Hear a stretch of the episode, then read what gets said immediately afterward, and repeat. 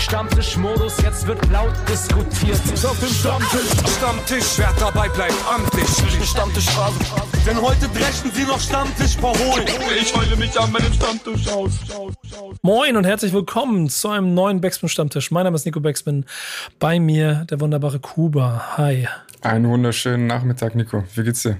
Äh, sehr gut. Es ist ein Montagnachmittag und ehrlicherweise habe ich ein sehr anstrengendes Wochenende hinter mir gehabt, denn ich habe so, sagen wir, Gartenarbeiten gemacht, die mich ein bisschen beansprucht haben. Äh, aber jetzt so in den Abend hinein merke ich, nachdem ich mich am Vormittag richtig mies gefühlt habe, komme ich so langsam in Fahrt und bin bereit für eine gute Runde heute. Denn es ist wieder Stammtischaufzeichnung und du hast wieder Gäste mitgebracht, die Bock haben zu reden. Wer ist dabei? Ja, heute dabei sind Greenie und Optimane. Schön, dass ihr da seid. Wie geht's euch denn? Yeah. Yo. Moin. Danke für die Einladung auf jeden Fall. Und Geht's euch ja, gut? Auch soweit alles gut. Ja, so normaler Montag bei mir so ein bisschen. Es, es hat sich so ein bisschen hingezogen, der Tag, aber auf jeden Fall sonst alles fit. Die Frage ja. ist so für Künstler eigentlich so Montagsaufzeichnung eigentlich uncool, weil halt Montag der uncoole Tag ist? Oder, oder seid ihr so Montag, Montag ist nicht der uncoole Tag. Warum ist Montag der uncoole Tag? Ja, nach dem Wochenende nach, nachkämpfen oder so, keine Ahnung. Aber für uns ist immer Wochenende, deswegen jeder Tag ist gleich cool. Sehr genau. gut. Klingt auf jeden Fall nach einem sehr guten Start äh, in die Woche, den wir hier, glaube ich, mit dem Stammtisch auch haben. Äh, und was wir hier natürlich auch vom Format her ähm, so haben wollen, dass es nicht eindimensional ist, wir euch Fragen stellen und mit irgendwas bombardieren, sondern ihr sollt Fragen mitbringen. Äh, wer von euch beiden fängt an? Wer hat ein Thema mitgebracht und worüber wollen wir reden? Ähm, ich lasse gerne äh, Opti den Vor Vor Vortritt. Ja. Ja, finde ich, bin ich auch mit einverstanden, weil ich fand Greenies Frage auf jeden Fall oder Greenies Thema, äh, worauf wir dann ja gleich noch kommen, sehr spannend und cool und meins irgendwie ein bisschen lame und allgemein jetzt im Nachhinein. deswegen, äh, guter Einstieg, guter Einstieg. Okay. Ja, deswegen finde ich, das eignet sich vielleicht dann ganz gut, um einfach ein bisschen erstmal drauf loszutalken und dann äh, wird es dann später ein bisschen detaillierter und spannender vielleicht. Okay, du bist der mit der langweiligen Frage, also ja, dann leg los jetzt. Ja, nee, also genau, ich habe mich, ich hatte in letzter Zeit äh, wieder mal öfter mich selbst gefragt, so ähm, wann mich eigentlich das letzte Mal wieder ein Künstler so richtig krass geflasht hat, dass ich so ähm, ja, mal wie, dass ich so draufgekommen bin, auf den übelst feier und denke so, boah, krass, Alter, was ist das denn heftig? Und alles nonstop durchsuchte von dem und keine Ahnung, wochenlang äh, Alben durchhöre oder nur das eine Album so auswendig höre, bis es mir aus den Ohren rauskommt und so. Und habe mich dann gefragt, so krass, das hatte ich eigentlich schon übelst lange nicht mehr.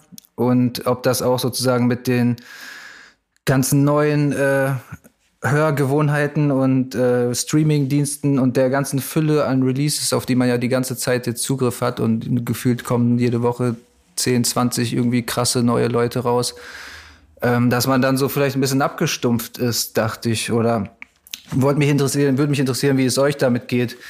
Weil genau, ich habe halt irgendwie so das Gefühl, okay, geil, ich finde, es kommt ein neuer Artist oder ein neues Album, geil, Alter, ich finde das cool, finde es interessant, zieh mir das rein höre es aber vielleicht ein, zweimal und dann kommt schon wieder das nächste so raus. Und ich hatte letzte Zeit seltener das Gefühl, dass mich so ein Artist übelst krass geflasht hat und ich dann erstmal, keine Ahnung, ein paar Wochen oder so auf den hängen geblieben bin. Ich kann es 100% unterschreiben. Ich glaube, Alter, bei mir geht schon damit los, dass ich immer unsere, ich betone sie hier oft, Thank Backspin It's Friday Playlist durchhöre und die schon ein Kampf ist, äh, das in der Woche mal zu schaffen, alle 40 bis 60 Songs, die wir zusammensammeln und das ist nur Deutsch, äh, da, da alle so ein bisschen im Auge zu behalten. Wobei ich mittlerweile auch ein bisschen härter am Skippen bin, als ich es vielleicht noch vor ein, zwei Jahren war. Aber generell ist da schon sehr schwer ist, über einen Song hinaus mal sowas für mich zu finden, wo ich dann dran hängen bleibe. Wie ist bei euch? Mhm. Also ich kann das, also wir reden über Deutschrap, ja. Na, vielleicht auch international. Ähm, nee, nee, mach, also, mach mal komplett, Mucke. Für mich ist das ehrlich gesagt nicht so. Ich stoße immer mal wieder auf einen Artist oder auf eine Strömung, die ich dope finde und bleib drauf kleben. Jetzt gerade haben es mir die Leute aus Michigan, Detroit und Rio the Young OG, YNJ, Louis Ray und der ganze Kreis da so ein bisschen angetan. Äh, ich pumpe da auf jeden Fall sehr viel. Ähm, ich höre halt kein Deutschrap, also wirklich 0,001 Prozent vielleicht. Also eigentlich nicht. Ich höre nur ein bisschen so, was rausgekommen ist. Guck bisschen so, wenn die Homies was rausgebracht haben. Aber ich, es landet sehr, sehr selten in meiner Playlist. So. Das ist ähm, bei mir ähm, auch so.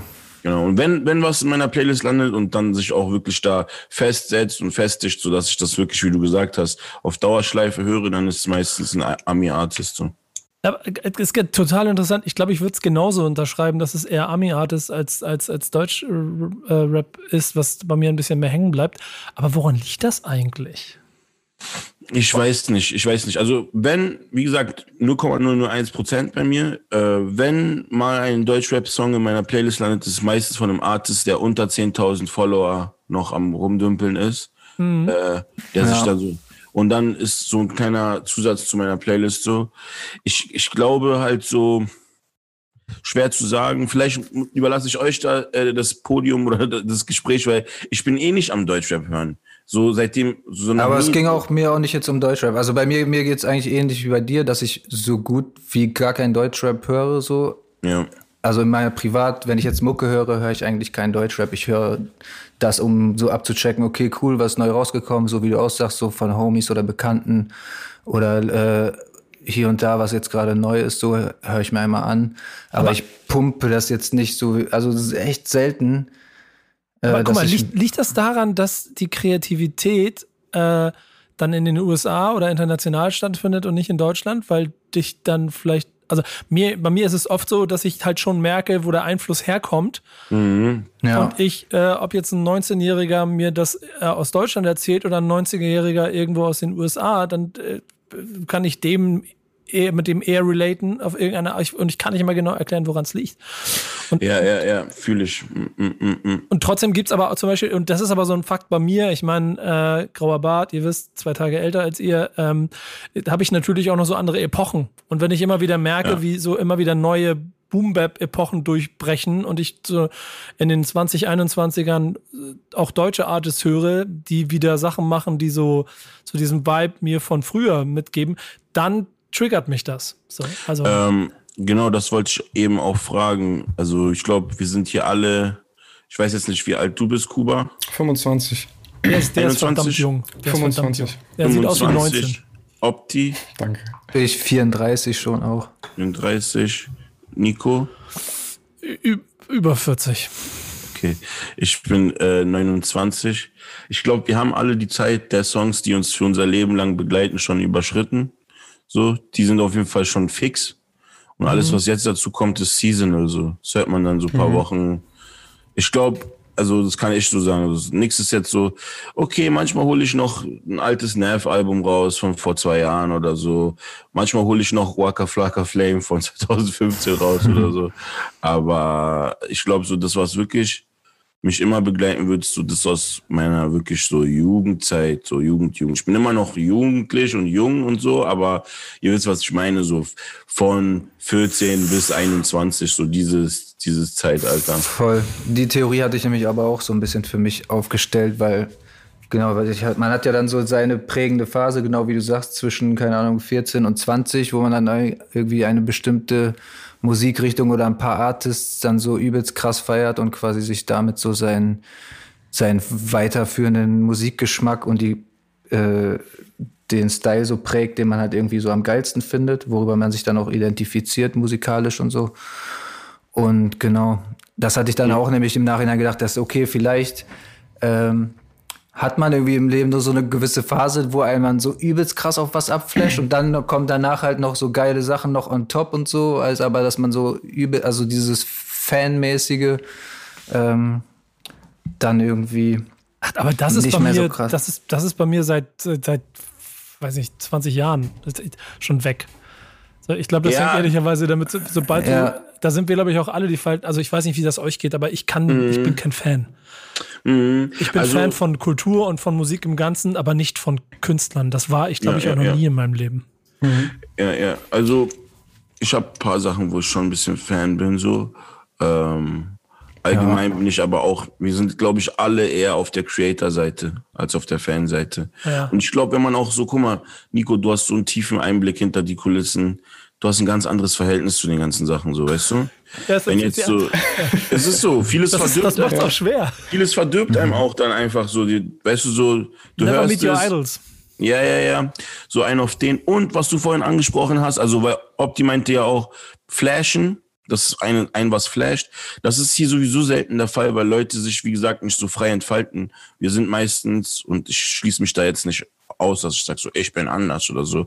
Aber generell als Deutschland sind wir halt meistens irgendwie äh, so eine watered-down-Version von was, was es schon gibt. So passiert Aber- oftmals so.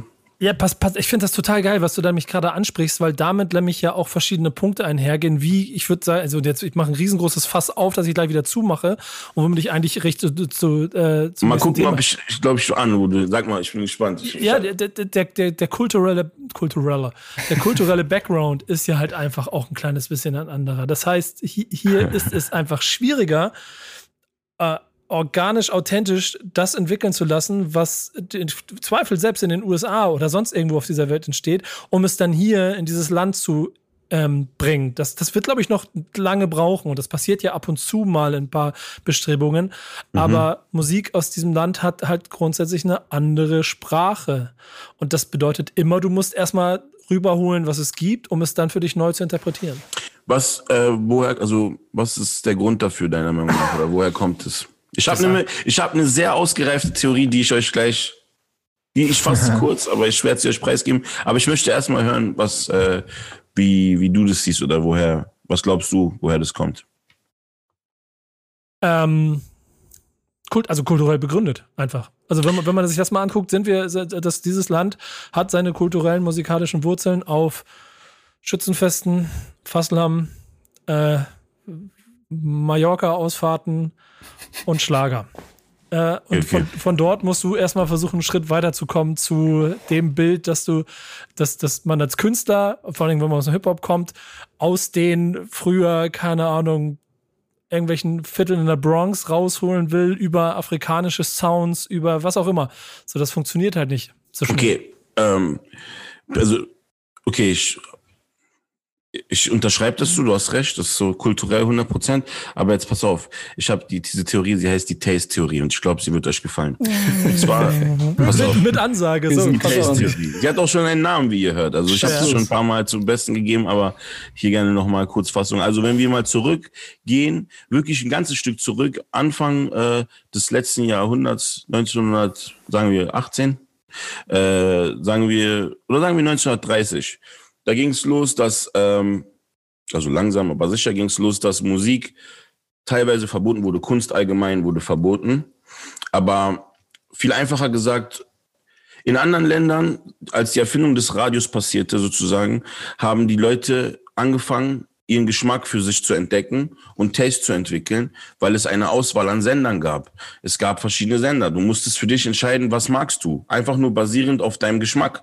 Äh, während das, sagen wir mal, in Frankreich, UK, irgendwo auf der Welt, gab es halt das Radio, verschiedene Sender. Das gemeine Volk musste, musste lernen, Geschmack zu haben. Okay, das Ja. gefällt mir, das gefällt mir. Wir haben das leider hier nicht gehabt, weil wir zentralisiert von oben gesagt gekriegt haben oder die Bevölkerung damals gesagt bekommen hat, was ist Musik, was ist Kunst, was nicht. Es gab entartete Kunst, die man nicht mal hören durfte. Das heißt, ein zu äh, äh, äh, ein zu out der Musikgeschmack zu haben, hätte dich sogar in Schwierigkeiten bringen können, theoretisch, sogar ins Gefängnis bringen können oder wo sonst wohin. Ne? Also und das heißt, über Jahre bis zum Kriegsende war es sogar gefährlich, einen zu außerordentlichen Geschmack zu haben. Man hat sich lieber an das gehalten, was alle hören. Das ist, ah, das, du, das bringt mich nicht in Schwierigkeiten. Das kann ich hören. Und es wurde, also um es nochmal zu betonen, wirklich Kunst verboten. Das heißt, zentralisiert im Fernsehen genauso ein Sender. Es gab einen Sender im Radio und da läuft die Musik und das hören wir. Und wer was anderes hört, generell wer aus der Reihe tanzt in dieser Zeit wird nicht gern gesehen. Dann spulen wir vor. Krieg ist vorbei. Deutschland ist aufgeteilt. Äh, Kommun also auf einer Seite hast du die DDR, auf der anderen Seite hast du Westdeutschland. Wir wissen alle, wenn man jetzt hier NRW oder so Westdeutschland abcheckt, die sind schon näher der Ami-Base und so ein bisschen weiter geschmacklich immer. Du triffst Leute von da, die sind voll deep im Ami-Rap-Geschehen drinne, die wissen ganz genau, was Sache ist, dies, das. Hier bei uns in Berlin ist es ein bisschen anders und so. Und halt, da hast du wieder das Gleiche. Äh, es gibt Kunst, die vom Staat nicht gern gesehen wird. Du kriegst Platten von Beatles nicht, du kriegst das nicht, das wird als illegal gehandelt. Deine Nachbarn bespitzeln dich, die gucken, ob du Sympathisant bist. Und wenn du den falschen Musikgeschmack hast, kannst du wieder in den Knast kommen, wirst bestraft. Und es wird dir wieder von oben gesagt, was du feiern darfst. Das heißt, Generation nach Generation wurden sie erzogen, nicht zu äh, massenfremd zu sein, nicht zu da draußen diesen Musikgeschmack. Also wenn jetzt 100 Leute sagen, wir hören das, solltest du lieber nicht der sein, der sagt, ich höre aber das. So, das wurde hier einfach so richtig indoktriniert, wenn man das so sagen kann. So ja. und dann nach dem Mauerfall äh, sind die größten Einflüsse, die hier herrschen, trotzdem immer noch äh, aus dem Ostblock, sag ich mal, und aus dem Nahen Osten, wo immer noch Musik nicht den gleichen Stellenwert hat wie in, zum Beispiel in Frankreich, wo der Artist, also äh, der Künstler und der, der Geschmack einen super hohen Stellenwert hat. So, da ist es immer noch so, also kulturell gesehen hat Musik einen ganz anderen Wert. Im Nahen Osten darfst du gar nicht so diese selbstpreisende Ami-mäßig, ich bin geil, du bist scheiße Musik machen. Das kommt natürlich jetzt alles natürlich ein bisschen anders so, aber das musste erstmal passieren. Und in, äh, in hier, wie nennt man das hier? Ihr wisst doch, Ex-UdSSR, same thing wie hier, als die Mauer stand. Das heißt, to this day sind es jetzt die ersten Generationen, die anfangen, einen eigenen Taste zu entwickeln, aber geprägt von Mindsets, die denen verboten haben, einen eigenen Taste zu haben. Es ist hier auch einfach nicht so angesehen, äh, äh, zu äh, äh, anders zu sein, weil allgemein gesagt ist es unvernünftig. Es ist das Gegenteil von Coolness. Coolness ist so Draufgänger sein, ganz anders sein, ich mache, was ich will, mir egal, was alle sagen. Das ist cool, aber du kannst nicht cool und vernünftig sein. Und das höchste Exportgut, das höchste geistige Exportgut Deutschlands ist die Vernunft. Ja. Das heißt, das heißt genau das. Wenn auf, wenn auf 1000 Leute nicht 900 gesagt haben, das ist geil, dann werde ich nicht sagen, dass es geil ist, weil das wäre unvernünftig. Ich habe gar keine Daten, um zu sagen, dass es geil ist. Ich glaube, das ist auch einer der Gründe, warum Klicks kaufen hier so funktioniert hat wie sonst nirgendwo. Weil Leute dann diese Legitimierung hatten und sich dann wohlgefühlt haben, zu sagen, die feiern etwas so. Interessante Theorie auf jeden Fall. Also, das ist meine Taste-Theorie. Ja, ja finde ich, ich, auch. An vielen, äh, vielen Punkten äh, finde ich das cool und interessant, weil das habe ich mich auch oft gefragt. Oder das ist ja auch zum Beispiel ganz krass in der Radiowelt, wenn du das so merkst. Mhm. Wie manche äh, Radiosender einen Artist fünf Jahre lang nicht anpacken, nicht, der wird nicht gespielt, der kriegt kein Airplay und dann es plötzlich mal irgendwann ein, zwei größere Stations gibt, die äh, sozusagen so ein Tastemaker-Image äh, mhm. haben die spielen dann plötzlich den Artist und dann siehst du plötzlich, okay, wenn der eine Dominostein fällt und einer sozusagen äh, vorprescht und sagt so, okay, ich gebe ihm jetzt den Stempel, das ist geil, das ist cool, das spiele ich jetzt öffentlich im Airplay auf Rotation, dann kommen auf einmal drei, vier, fünf, sechs, sieben und dann irgendwann hörst du den Song auf allen Stationen rauf mhm. und runter, bis er dir aus dem Hals raus. Gleichgeschaltet. Ja, ja. da, da gibt es aber zwei Punkte, die mir da, da, noch wichtig sind, bei dem, wenn ich dabei zuhöre. Der eine ist, äh, und dem nicht total wichtig, nicht zu unterschätzen, dass Hip-Hop als Kultur ja genau dadurch funktioniert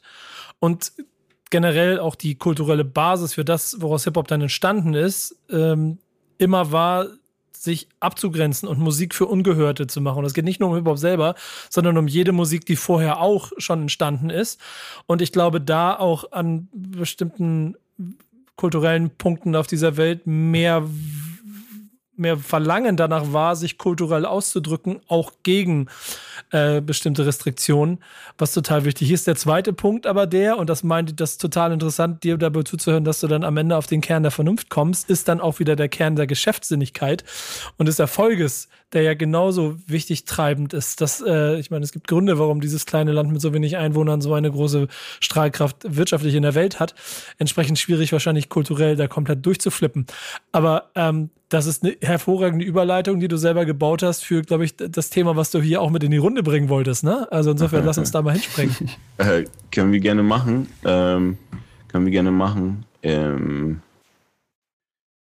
mein Thema, ich muss noch mal kurz auf mein Handy schauen. Guck nach. War, hier, wie weit geht man für Erfolg? Das war das, ne? Genau. Wie, wie weit geht man für Erfolg zwischen Fake Streams, Ausbeutung und Business Moves? Yeah. Kannst du kurz erklären, was deine Gedanken waren? Ich erkläre es kurz. Also mir ist halt aufgefallen, dass äh, bestimmt überall, aber ich kann halt nur von hier reden, weil ich hier im Business viel aktiv bin. Natürlich drüben auch, aber hm, nicht so viel wie hier. Mir ist einfach aufgefallen, dass es so generell im Business eine Tendenz gibt. Und ich rede von Business allgemein, ne? nicht nur im Hip-Hop-Business, aber da auch, weil wir alle von der Straße kommen und so cool sind und was auch immer. Ähm, sozusagen ähm, un unethisches Verhalten, businesstechnisch unethisch, unethisches Verhalten als business smart zu sehen.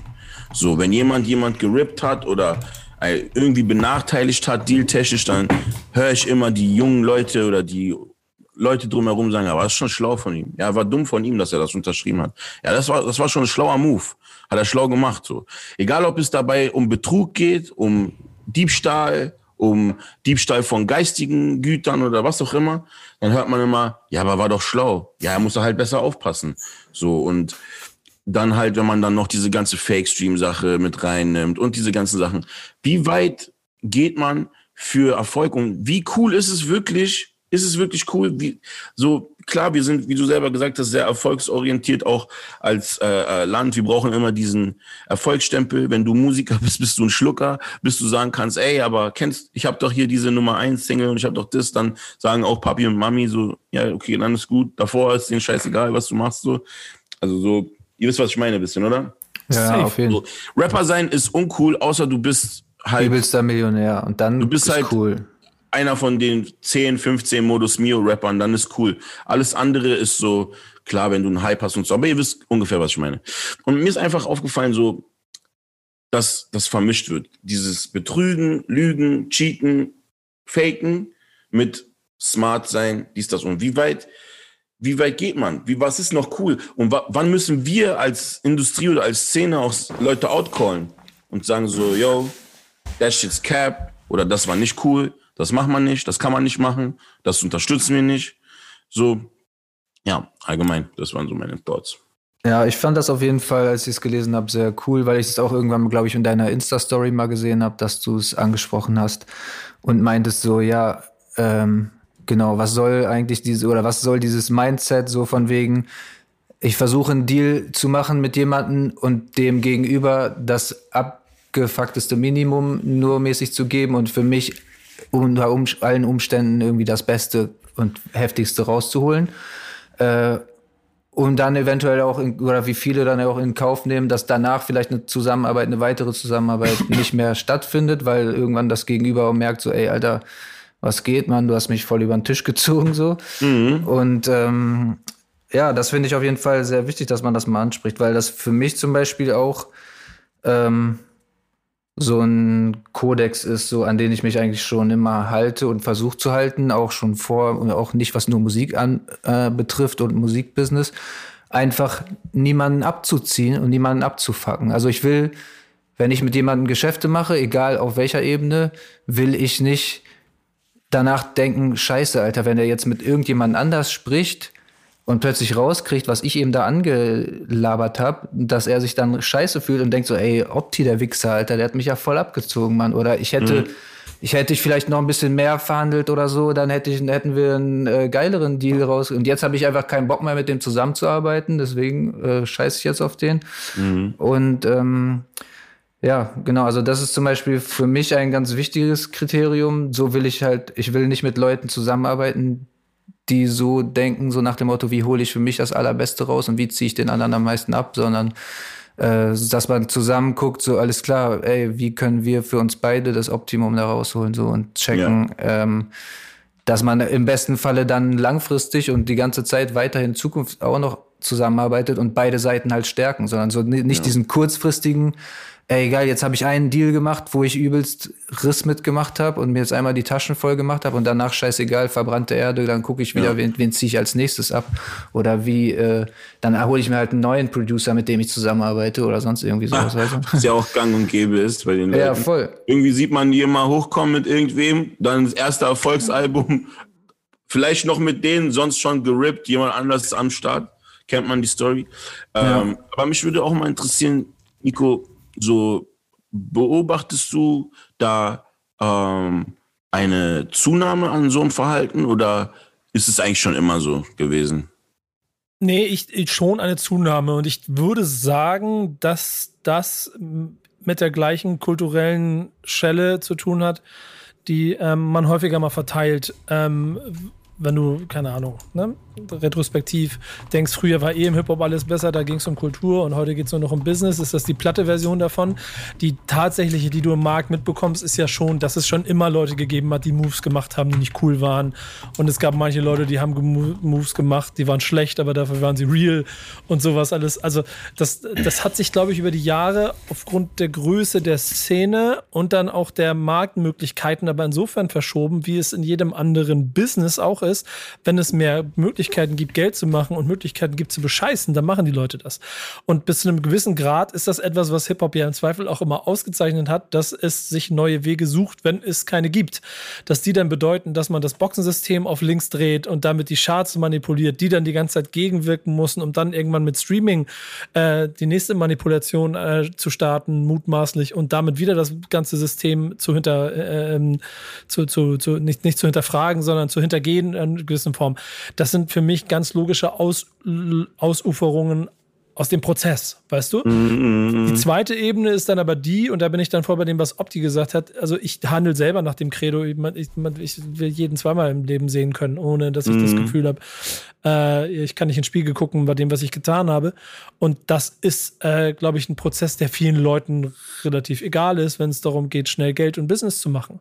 Und je mehr du da rausholen kannst, desto mehr passiert das. Das ist vielleicht auch der Grund, warum es das, weiß ich nicht, in den 90er, Nullern nicht so viel gegeben hat, weil da der, das war dann da der Peak, was du mit deinem mhm. Rap-Kram machen konntest, ne? Mhm. Oh geil, ich habe eine 1500er Halle bei mir in der Stadt ausverkauft. Yeah.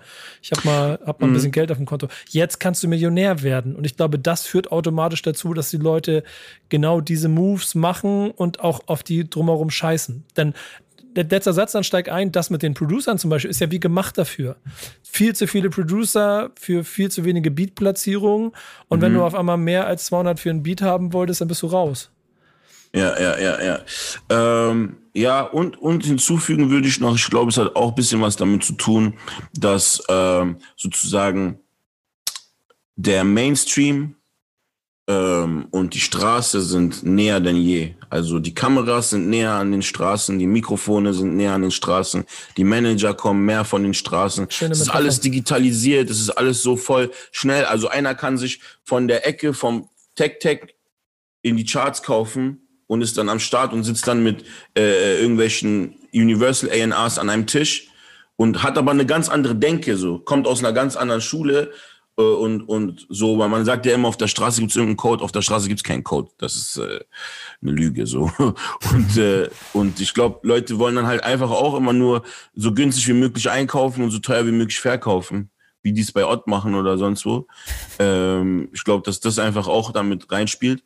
Und viele denken halt auch, ich meine, wenn du sozusagen, ich will, jetzt nicht allen äh, Gangstern und Kriminellen nachsagen, dass sie kurzsichtig denken oder so, aber generell, wenn du halt so ein Potenzial hast, denkst du halt eher kurzfristig als langfristig. Ja, schn schnelllebig halt auch. Ne? Also es kann halt genau. so, so schnell wie es kommt, kann es auch wieder vorbei sein. Ne? Wer weiß, ob du morgen noch da stehst oder ob vielleicht Hops genommen wurde oder sonst genau. irgendwas genau. so. Ne? So. Und es gibt halt immer dieses kurze Zeitfenster wahrscheinlich so vom Feeling bei den Leuten. Okay, jetzt habe ich irgendwie diesen kurzen Hype oder dieses Momentum, wo ich abkastieren kann und dann richtig melken sozusagen. Genau. Ja, aber genau. das ist das ist aber der entscheidende Punkt. Denn in der sagen wir, in der Basis von dem, wie diese ganze Hip-Hop-Kultur nicht nur, nicht nur in den USA, sondern auch hier irgendwann ihren Boden hatte, war irgendwie dann auch immer, dass du dich auf Kultur bezogen hast. Und dann ging es mehr um Kultur als um Hype. Heute geht es halt mehr um den Hype. Ich lese so oft Künstler davon sprechen oder schreiben oder ihre Arbeit machen, dass es ihnen nur um diesen Hype geht und nicht mhm. darum, dass sie coole Mucke machen. Und, und das eine ist dann auch eine Frage, so. eine Frage der Definition von. Glaubt ihr, weil du vorhin gesagt hast, so manche machen reale Moves, die dafür businessmäßig schlecht sind. Glaubt ihr, dass äh, Realness oder das Real zu keepen automatisch es einem schwerer macht, gute Business Moves zu machen? Auf jeden Fall. Ja. Aber dann ist Schwierige doch eigentlich Frage, ja, weil, weil genau, was ist gut? Das, das ist wieder so, was ist guter Business Move? Also ist jetzt die äh, langfristige äh, Partnerschaft auf Augenhöhe mit einem Team, wo, wo alle dann ähm, äh, ihren verdienten Anteil kriegen, ist das gut oder ist es gut, halt einmal in kurzer Zeit einen fetten Jackpot zu landen? Ähm, aber ich, glaub, ich frag mal gegen, also mach du mal Kuba. Ich glaube, das ist halt auch echt irgendwie eine Definitionssache, was Erfolg für einen bedeutet. So, ich weiß, das könnt ihr ja vielleicht auch für euch einmal, also können wir hier einmal klären, was Erfolg für euch ist, weil ich glaube, Erfolg für euch ist was anderes als äh, für Rapper, die in Modus Muse äh, Playlisten landen. Mm, mm, mm, also es gibt bestimmt Überschneidungen so. Ähm, ich glaube allerdings, dass ähm, genau, das ist eine Frage der Definition, wie man Erfolg sieht. Hast du schon recht so.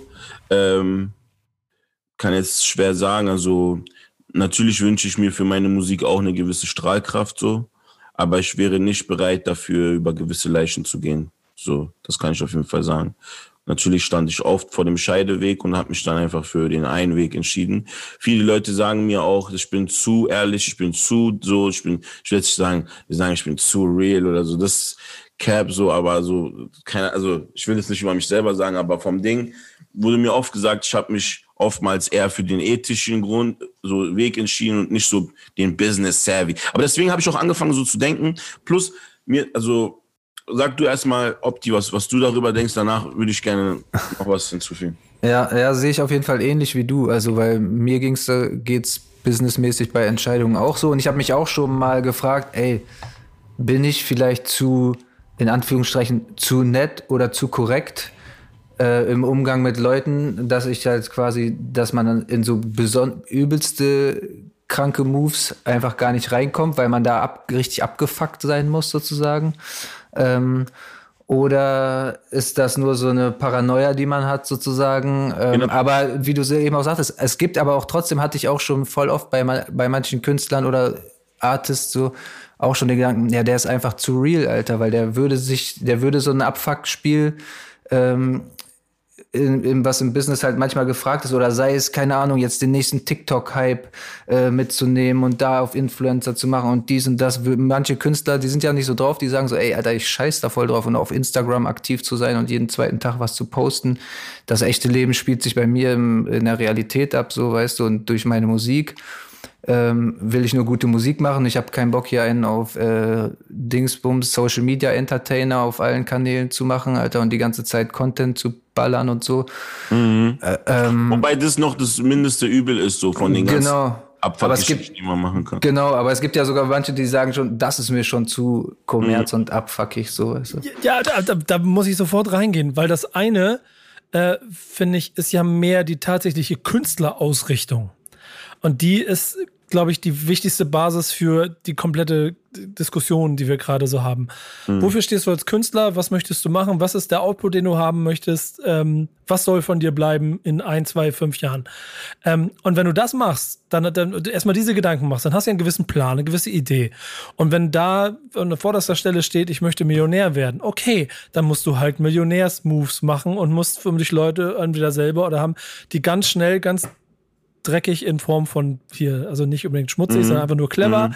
Clevere Deals machen. Du hast den einen Song, du hast es auf TikTok viral geschafft, du hast die Reichweite genutzt, Baller, Vollgas, du hast jetzt deinen Millionen-Deal für deine paar Singles und tschüss und mal gucken, was in zwei Jahren davon überbleibt, ist vollkommen egal. Oder es gibt aber auch auf der anderen Seite Künstler, die seit beispielsweise seit 20 Jahren da sind. So, und die auch nicht weniger erfolgreich sind, deren, deren Weg vielleicht ein anderer war, der, der, der, deren Hype-Train vielleicht auch mal andere Wege genommen hat. Das, das kannst du auch auf zehn oder fünf Jahre zurückrechnen. So. Es gibt auch da unterschiedlichste Varianten. Und dann mhm. trotzdem aber auch immer wieder mit der Frage, wo ist denn deine Basis? Warum machst du das eigentlich, was du da machst? Mhm. Und ich glaube, ja. wenn du, wenn du coole, coolen Scheiß machst und das Momentum und natürlich auch die Leute mit drauf bringst, dann kannst du Erfolg haben ohne dass du nur dreckig arbeiten musst. Ja, ja, also mein, meine Mission ist auf jeden Fall, weil du gerade ja ein bisschen auch angesprochen hast, so Legacy-mäßig. Ich will auf jeden Fall in meiner Legacy auch die Message hinterlassen, dass es eine ehrliche Million gibt. Weil Leute sagen immer, du kannst keine ehrliche Million machen. So, ich will der lebende Beweis dafür sein, dass das möglich ist. So, ich bin auch bereit, dafür mit allen aufzunehmen. Mir ist das egal. So, aber am Ende des Tages habe ich oft schon natürlich gemerkt, so, okay, in diesem einen Moment hättest du, guck mal, es gibt, in, in manchen Momenten hätte man sich vielleicht kleiner machen sollen oder sagen sollen, okay, es ist zwar nicht richtig, wie ich behandelt werde, aber ich schluck weiter Scheiße so, weil ich möchte ja dranbleiben oder was auch immer. Und wie du gerade gesagt hast, es ist eine Frage der, äh, der Prinzipien. Wie sind die Prinzipien sortiert? Ist dein Top deine Top-Priorität die Million oder ist deine Top-Priorität, dir selber treu zu bleiben, in Anführungszeichen? Dann aber die Frage an ob die, weil guck mal, äh, das Ding, was ich halt gemerkt habe, ist, wenn du dann so einen gewissen Erfolg hast, dann verzeihen dir auf einmal ganz viele Leute deine Art, weil die einfach ja. Teil von deinem Erfolg, deiner Erfolgsblase sein wollen. Und plötzlich sind all die dreckigen Moves, die du gemacht hast, wie nicht komplett vergessen, aber sie sind nicht so wichtig. Wisst ihr, was ich meine? So ja. und, und äh, während andere Leute dann sozusagen versuchen, den geraden Weg zu gehen und auf der anderen Seite, denen dankt auch keiner dafür. Also es wird keiner kommen eines Tages und sagen, yo, Greenie, Killer von dir, dass du immer so nett geblieben bist. So. Wisst ihr, was ich meine? Ja. So, ja, das, ist das ist voll das komische, komische Bias, so, voll das komische, so. Hä? Was soll ich daraus machen? So? Ja, ja, es ist ein bisschen dieses Geld, Geld verzeiht alles so mäßig, ne? Oder mit Geld kannst du dir dann quasi dann halt so, wenn du halt, wie du eben meintest, die Bestätigung oder was da, dadurch hast, das ist ja, glaube ich, auch so, dass halt die Leute dann sagen, okay, er hat irgendwie, er ist Millionär, also er muss ja irgendwas richtig gemacht haben, so, äh, und also das, scheint ja doch ein smarter und korrekter Typ oder guter Typ zu sein. Und ja, vielleicht haben sie dann auch Bock, noch irgendwie davon mit zu profitieren oder so. Ne? Und dann wird halt auf, auf sowas dann nicht mehr so genau hingeschaut. Ja, da, also würde ich, würde ich aber auch hinterherlegen wollen, dass äh, ich schon finde, dass wenn Leute wirklich es in die Spitze schaffen mit Musik, dann gehören natürlich auch gute Leute im Hintergrund dazu und gute Deals. Aber um da danach erstmal ein bisschen zu bleiben, brauchst du schon ein gewisses Fundament an Qualität. Denn Leute, die gut waren und die nicht dahin gekommen sind, davon kennen wir alle genügend. Ja. Ähm, die aus irgendeiner Stelle nicht konsequent äh, genug waren, sei es eben kein gutes Management, also keine guten Verhandler an ihrer Seite gehabt oder vielleicht auch falsche, falsche Features oder falsche, fal, falsche Produktionen. Irgendwie so diese, das sind ja alles Faktoren, die deinen Weg irgendwie so mit beeinflussen können. Ja. So, das heißt, wenn du da aber erstmal schon richtige Wahl getroffen hast, dann hast du auf jeden Fall äh, das Tor nach ganz oben weiter aufgemacht und musst nicht per se auch vorher nur dreckig gearbeitet haben. Und dann kommt nämlich noch eine zweite Ebene, die mir persönlich immer sehr wichtig ist, weil du, Greeny, oft von, von alles, was du beschreibst, fühlt sich sehr danach an, das ist der Weg von der Straße hoch in diesen, in der oberste mhm. Etage bei dem, das gibt's ja auch andersrum genauso. So. Und das sind vielleicht dann auch so, keine Ahnung, wenn ich mir die Materia und Casper Wege angucke in den letzten zehn Jahren, die sind heute noch da und spielen vor 30.000 Menschen, die sind mhm. erfolgreich, die sind, ja. und die werden wahrscheinlich nicht ganz so viele miese Moves in dem Leben gemacht haben, wie äh, wir uns das jetzt oder ihr vielleicht hier vorstellt. Ja. Ähm, aber ähm, sind konsequent am Ball. Ich stelle mir das nicht vor. Ich beide kennengelernt, beide super nette Typen und ja. äh, schienen mir auch jetzt nicht so verbissen. Und, ähm, und damit, das heißt ja, dass es diesen Weg gibt irgendwie. Ja, Aber wahrscheinlich ja, ja, ist das Umfeld und der Startpunkt und die Art und Weise, was du machen willst und so auch alles Faktoren da drauf. Und am, am, Ende des Tages muss man sich, glaube ich, auch immer vor Augen führen, du musst an irgendeiner Stelle dir den Raum schaffen, finde ich so, als, als Künstler, Künstler zu sein. Und sei mhm. es, du bist kreativ oder aber du bist in irgendeiner Situation in deinem Umfeld und musst dich erstmal kurz davon befreien, mhm. dass du Druck hast von außen. Mhm. Pass auf, Überleitungskönig, zwei Daumen. Und deshalb stell, stellt Kuba jetzt die Leitfrage der Woche. Äh, die Leitfrage der Woche ist, wie wichtig ist ein zweites Standbein neben der Musik? Denn die, die Frage, die man sich dann natürlich stellen muss, um diesen Raum zu schaffen, den wir da haben wollen, da gibt es ja mehrere Wege für. Entweder, also ich, das Materia-Beispiel zum Glück in die Zukunft finde ich immer maßgeblich cool dafür. So, der hat ja, einen ja, großen ja, Vorschuss vom Label bekommen. Was hat er mit dem gemacht? Ist ins Studio gelaufen, hat das in die Mitte geschmissen, hat gesagt: Hier, Leute, das ist das Geld, lass uns bitte dafür jetzt das Studio Jahr buchen und lass uns eine geile Platte machen. Und hat trotzdem auf dem Sofa gepennt, aber hat voll in die Kunst investiert.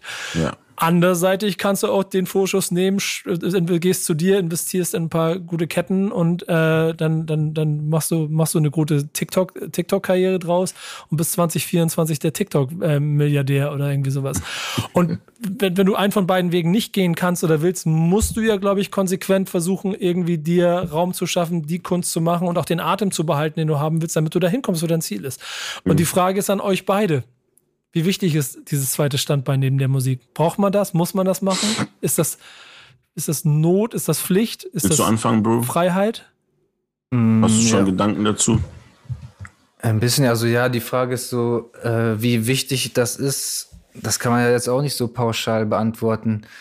Also, ich denke, es kann auf jeden Fall, sag ich mal, auch Druck hervorrufen, ne? wenn du jetzt von deiner Musik lebst oder in Anführungsstrichen leben musst und noch ein Team und keine Ahnung, noch viele Leute daran äh, mitverdienen und du die alle irgendwie die sind alle davon abhängig quasi, dass es bei dir läuft und dass, äh, dass deine Songs reinknallen. Und das kann natürlich, glaube ich, schon kreativ einen hart einschränken, weil dann ist man, glaube ich, mehr gezwungen, äh, oder fühlt sich vielleicht mehr unter Druck, jetzt irgendwie äh, neue Musiktrends mitzugehen, den neuen Style, der jetzt gerade irgendwie aus äh, Frankreich oder Amerika rüberschwappt, sofort zu adaptieren, ob man das vorher irgendwie die Jahre davor schon kannte, gefeiert hat oder sonst wie äh, cool fand, äh, spielt keine Rolle, sondern quasi die Leute raten dir so, ey, jetzt ist, jetzt ist gerade Drill der Trend, Alter, jetzt musst du mal einen Drill-Track machen. Der nächste, die nächste Single muss äh, Afro-Trap sein oder keine Ahnung, um in den Playlisten halt zu funktionieren.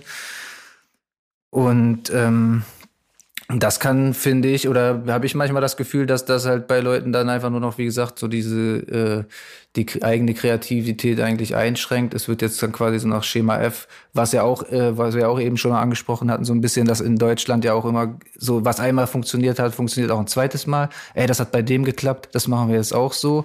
Äh, das ist die sichere Nummer. Damit können wir jetzt äh, weiter dafür sorgen, dass du weiter im Gespräch und relevant bleibst und so. Äh, und dass dadurch halt dann viel Kreatives vielleicht nicht ausprobiert wird. Oder dass einer dann sagt, irgendwie jetzt ein experimentelles, crazy Album mit einem ganz anderen Sound zu machen. Äh, die Idee oder den Freiraum hat er nicht oder denkt, dass er den nicht hat und macht dann halt lieber den nächsten äh, Playlisten tauglichen Sound, der klingt wie zehn anderen Nummer 1 Hit-Singles oder so. Keine Mhm. Mhm. Ja, fühle ich. Ähm, aber so, ich habe auf jeden Fall viele andere Standbeine mir aufgebaut über die Zeit und demnach auch viel über das Thema nachgedacht, ob es mir geholfen hat oder vielleicht eher Zeit geraubt hat, meine wirkliche Leidenschaft zu verfolgen, weil ich mich immer noch primär als Musiker sehe, anders als viele vielleicht von außen, die mich irgendwie als Agenturbesitzer, Veranstaltungsbetreiber, äh, sonst was sehen oder kennen. Ähm, daher habe ich mich, wie gesagt, sehr viel mit der Frage äh, lustigerweise schon beschäftigt. Und ich glaube, jetzt mehr denn je braucht man nicht zwingend ein anderes Standbein. Äh, und zwar aus folgendem Grund. Ähm, entweder die Rapper, die blown und die halt konstant Output haben, sind super jung, haben ein Umfeld, was kreativ ist und wo noch nicht so darum geht, hey, ich brauche 1000 Euro für äh, Film und ich brauche 1000 Euro für Edit, weil ich arbeite mit anderen erwachsenen Leuten, die vielleicht eine Familie haben und die wollen halt ihr Geld haben für ihre Arbeit, sondern die sind vielleicht 16, einfach in der Hut nach der Schule, der eine hat eine Kamera und yalla, let's go. Oder die sind halt noch jung. Wisst ihr, was ich meine? So diese ja. Artists äh, brauchen nicht unbedingt diesen finanziellen Flow, weil sie einfach nur auf Kreativität laufen, sozusagen. Und dann gibt es die, die anderen, so Anfang, Mitte 20-jährigen Artists, die haben entweder das Glück oder die Position, dass sie halt einen Deal kriegen, sei es Bandübernahme oder Vertrieb und diese Situation gut nutzen. Da kommen Faktoren, wie Nico gesagt hat, ins Spiel, wie ein gutes Management, wie solche Strukturen, die halt entweder gegeben sind oder nicht. Ne? Und dann gibt's noch die andere Variante, die ein anderes Standbein haben, meistens in, im illegalen Sektor, der ihnen übermäßig viel finanzielle Power gibt für einen übermäßig kleinen Zeitaufwand. Also kurz gesagt, wenn, wenn man Drogen verkauft, nebenbei aus dem Studio, dann hat man auf jeden Fall mehr Zeit als jemand, der sich sagt, ey, ich, ich gehe jetzt hart arbeiten, damit ich jeden Monat 2.000, 3.000 Euro in meine Karriere investieren kann. Aber ich muss dafür halt meine 40-Stunden-Woche arbeiten. so. Ähm, genau. Ich glaube, wenn man halt jung ist, und ich hoffe, das hören hier ein paar Youngster, dann kann man auf jeden Fall auf Kreativität aufbauen und einfach den Output aufrechthalten, wirklich noch organische Hypes generieren, so aus dem Ganzen auch schulischen Umfeld heraus und wenn jemand neu anfängt, ist es meistens auch aufregender für das ganze Umfeld in der Stadt, im Dorf, im Vorort, was auch immer. So. Gibt es ja in der New Wave immer mehr Leute, wo man sieht, okay, die haben das so gemacht. Voll. Wenn, wenn, äh, und, und ansonsten, umso älter man wird, umso mehr Geld braucht man gefühlt ähm, weil, weil es so zum gestandenen Image gehört, irgendwie eine gewisse Qualität auch abzuliefern und man, wie gesagt, auch, dann wird das Standbein, dann wird das Standbein wichtiger. Also umso älter man wird, umso wichtiger wird ein zweites Standbein. Und der Grund, warum so viele Drogendealer im Game sind, ist, dass Drogenverkaufen Zeit und Gewinn, Dings halt so, ich will jetzt niemanden dazu animieren, ne, das ich auch mal gesagt haben, aber ihr versteht, was ich meine, ne? Dieses Zeit zu Gewinn Ratio ist höher bei so illegalen Aktivitäten. Deswegen weniger Zeiteinsatz, höherer Gewinn, mehr Geld on the side für Musikvideo. Wie viel kostet es? 600 habe ich hier im Bar. Zack. Wie viel kosten ein paar, eine Million Fake-Streams? So, so, okay, ihr wisst, was ich meine, ne? Dann werden die in Bitcoins gekauft und so. Also umso älter man wird, umso wichtiger wird es. Äh, man muss aber aufpassen, dass es einen nicht ablenkt oder pl plötzlich genau. äh, zum Ding so. Ich kann sagen, okay, ich kann machen, was ich will musikalisch. Ähm, das ist jetzt nicht der finanzielle Druck bei mir, der mich manchmal dazu drängt, meine Strategie zu überdenken oder sonst was, sondern vielleicht eher wirklich, äh, äh bei mir ist es wirklich so der Hunger nach Anerkennung wo ich dann manchmal nach paar Monaten, und ich bin da auch ganz transparent und ehrlich und schäme mich auch nicht dafür, nach paar Monaten sitze und merke, okay, du machst vielleicht gerade Geld, aber irgendwie, das ist es irgendwie trotzdem nicht so. Und dann denke ja. ich, was, fehlt, was fehlt mir denn? Ja, wann habe ich das letzte Mal was rausgebracht? Er ist jetzt auch schon wieder zwei Monate her. Mann, Alter, warum bringe ich nichts raus? Ich hätte dieses Jahr zwei Alben machen können. Ich hätte das, und dann bin ich eh wieder gefrustet. Also in meinem Fall, ich weiß nicht, aber ein bisschen Geld braucht man immer, um Business zu machen. Von daher, Idee, what idea, young nigga. Aber das mit dem Frust finde ich einen sehr interessanten Punkt. Mhm. Also ich kenne das auf jeden Fall auch, so dass man ja auch, man hat ja nicht nur den äh, Drang wegen Geld was zu releasen. Also das ist bei mir halt auch so, dass ich habe halt meistens auch in meiner äh, Karriere in Anführungsstrichen nicht durch Musik das meiste Geld verdient, sondern durch andere Sachen. Mhm. Und äh, das hat dann natürlich auch genau so einen äh, kreativen Freiraum halt ermöglicht. Und ich sehe das halt auch so genau, dass, aber andererseits, wenn du halt ein zweites Standbein hast oder noch irgendwie anderweitig äh, arbeitest oder sowas, kann dir das halt auch wieder viel Zeit und Energie halt rauben, wo man dann denkt, so, okay, scheiße, man, hätte ich jetzt diese Zeit, um die nur in meine Musik zu investieren, dann würde ich in einem Jahr schon drei Alben veröffentlicht haben, anstatt, mhm. nur, anstatt nur eins oder so. Ähm, mhm. Und ja, aber ich kann es auf jeden Fall auch äh, unterschreiben, was du sagst, dass es in jüngeren Jahren wahrscheinlich kaum oder nicht so wichtig ist, weil du hast einfach in deinem Leben auch nicht so krasse Ansprüche und du kannst viele Sachen mittlerweile jetzt easy selber umsetzen, ne, durch eigenen äh, Online-Vertriebe und so weiter und so fort. Mhm. Und äh, du brauchst ja nicht die krassesten 4K, sonst was äh, Videos, Alter, um irgendwie einen stylischen Clip zu machen, so wenn der, wenn der, wenn die Idee stimmt und der Sound irgendwie fresh ist und die äh, die, ja, die Idee und der, der Typ geil ist oder die Frau, dann braucht man keine krasse Maschinerie, um halt so einen Hype zu generieren. Aber ja, mhm. so, je, genau, je, je älter man wird, die eigenen Ansprüche steigen, so, dann ne, muss man schon irgendwie auch gucken, wo kommt Kohle her. So. Die meisten Rapper, die kein zweites Standbein hatten und auch nicht irgendwie getickt haben oder so, die waren, bevor sie geplatzt sind, arm wie Kirschmäuse. Das ist einfach dann die Story. Dann ist ja. auch die Story, die haben beim Homie auf der Couch gepennt, hatten halt nur ihr Talent, ihr Traum, haben gepusht, gepusht, gepusht, waren irgendwann Mitte, Ende 20, dann hat's geklappt. Auf einmal haben sie alles wieder wettgemacht, so cool. Aber für, ist nicht der Weg für alle. Und das muss ich auch an der Stelle sagen. Jeder hat einen anderen Weg. So am Ende des Tages kann man nicht genau sagen, ein, der eine braucht es, der andere braucht es nicht. Ich selber, ja, ich brauche es. Ich brauche einfach auch meine Freiheit ich hatte halt meine Erlebnisse in meiner Karriere, die mir gezeigt haben, ich brauche meine Unabhängigkeit, ich brauche meine eigenen Income Streams, so ich will mich nicht abhängig machen von anderen Leuten, vor allem nicht anderen Leuten in der Industrie. Und über diese Freiheit bin ich schon sehr froh. Wenn ich aber den Fokus verliere und mich zu sehr auf meine Projekte, also meine Business-Projekte konzentriere und meine Musik vernachlässige, dann wirkt sich das schon nicht so gut auf meine Laune aus, auf jeden Fall. Aber wie viel Zeit in der Woche würdet ihr sagen, investiert ihr in, ins Mucke machen? Boah, das ist gerade eine richtig sündhafte Frage. Wenn ich die ehrlich beantworte, dann Viel zu wenig. Und woran liegt's? Also, also bei mir, äh, ja, los. Bei, mir halt auch genau, dass ich ja äh, eigentlich alles independent äh, mache und release und dann sozusagen halt auch selber das ganze, die ganzen Konzepte drum entwickle, die Videodrehs organisiere, mit den Leuten mich treffe, das alles äh, quasi sozusagen mein eigenes Management auch bin. Und dann, äh, ja, keine Ahnung, Alter, so allen möglichen Kram wie Social Media Posts, dies, das, das frisst ja auch alles Zeit so. Und äh, bei mir kommt das dann meistens immer so intervallmäßig, weißt du, ich habe dann so wieder so Phasen, wo ich dann, na, da mache ich wieder mehr Musik, dann mache ich zwei, drei Wochen lang äh, Mucke, dann kommt wieder, keine Ahnung, eine Release-Phase, dann bereite ich das vor, paar Videodrehs so, so disorganisieren dann ähm, den ganzen Online-Hustle und bla bla, Promo, Mail, Aussand, blub und dann irgendwann ist das Release vorbei. dann ist dieser Stress sozusagen weg und dann kann man wieder, okay, geil, jetzt habe ich irgendwie wieder mehr, mehr Kapazität und äh, Zeit auch fürs Mucke machen, fürs Aktive so. Mhm. Aber bei mir ist ein bisschen, äh, bisschen äh, komplex, weil ich arbeite ja auch als Produzent und Writer.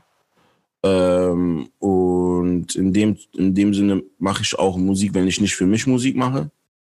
So, äh, jetzt gerade, okay, für meine Projekte kann ich ehrlich sagen, jetzt seit paar Monaten gar keine Zeit die Woche, null Stunden. Aber äh, für meine Künstlerin zum Beispiel schon äh, 10 bis 20 Stunden vielleicht die Woche, dann jede Woche so ein bisschen Produktionsprojekte mit Broke Boys, auch nochmal so. Also ich habe schon meine zwei Tage Musik die Woche, sage ich mal so. Zwei, zwei bis drei Tage. Äh, manchmal mehr, manchmal weniger. Für meine eigenen Sachen, die sind aber gerade irgendwie aus irgendeinem Grund mal wieder ah, hinten angestellt. Ich weiß auch nicht warum. Ich hab, und, und das Ding ist halt auch, wenn du diese ganzen Hustles hast nebenbei, die Agentur, dies, das, dann wachst du auf und musst halt, hast einfach eine To-Do-Liste, die platzt. So, ich, ich mache Künstlermanagement, ich kann nicht einfach meine Künstlerin vernachlässigen und weil ich gestern bis sechs im Studio war und meine Songs gemacht habe, dann komme ich mir auch vor wie ein schlechter Mensch und Manager und alles.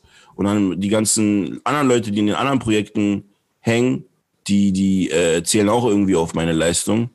So, und man muss auch einfach sagen, okay, alles in allem ist es wahrscheinlich ausgewogen, also Musikproduktion, Musikmanagement, eigenes Label und eigene Karriere zusammen bringt wahrscheinlich so viel Geld wie äh, eins oder zwei meiner Businesses so. So, das heißt, so, aber dennoch die B Businesses alleine, also wenn ich jetzt sozusagen, versteht ihr, was ich meine, oder ist zu, zu verworren?